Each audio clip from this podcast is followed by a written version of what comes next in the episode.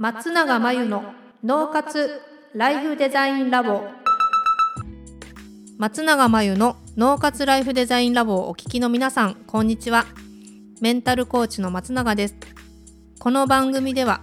あなたが望む人生をデザインするために脳と心の使い方を知って生かすためのヒントになりそうなお話をお届けしています。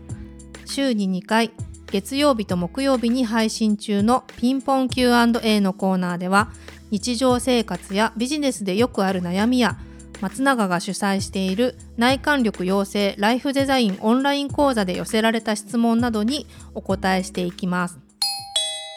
はい、40代女性からの質問ですね。コーチングの勉強を始めようと思って本を買ったのですがなかなか勉強がはかどりません。仕事が終わって家に帰ってから勉強しようと思うのですがリビングのソファーに座ると気持ちが緩んで本を読む気になれません。どうしたらいいのでしょうか？ということですね。えっと、家のリビングのソファー、まあ、ソファーがある方もいればない方もいると思うんですけどソファーって家に帰ってきて緩める場所じゃないですか。なのでソファーに座って勉強するって結構難しいと思うんですよ。気持ちが緩まなきゃいけない場所なんでもうソファーに座ると気持ちが緩んで本を読む気になれないっていうのはまあソファーの使い方としては正解なんですね。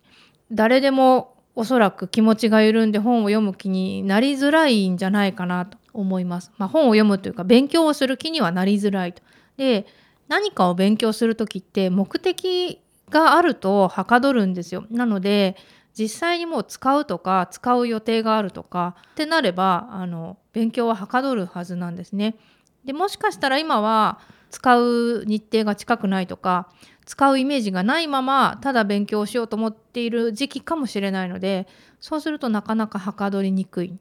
使う用事を作ってしまうっていうこととあとは勉強できる時間帯っていうのが自分の中であるはずなんですよ。場所もそうですね。勉強ができるはかどる時間帯や場所はどこなのかっていうのを自分で観察してそれが仕事から帰ってきたらもう無理だなと思えば仕事の前とかソファーでは無理だなと思ったら外でやるとか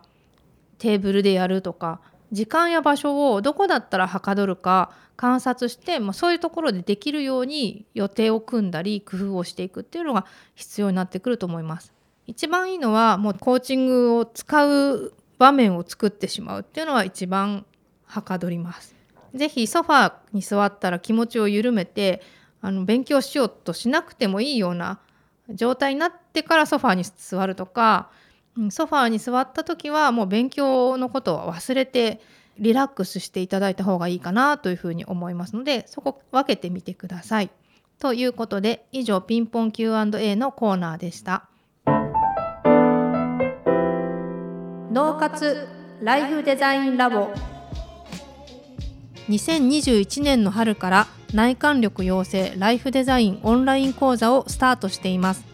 生き方と働き方を一致させてより望む人生を作っていくために自分との向き合い方整え方才能の引き出し方を身につけていただく講座です。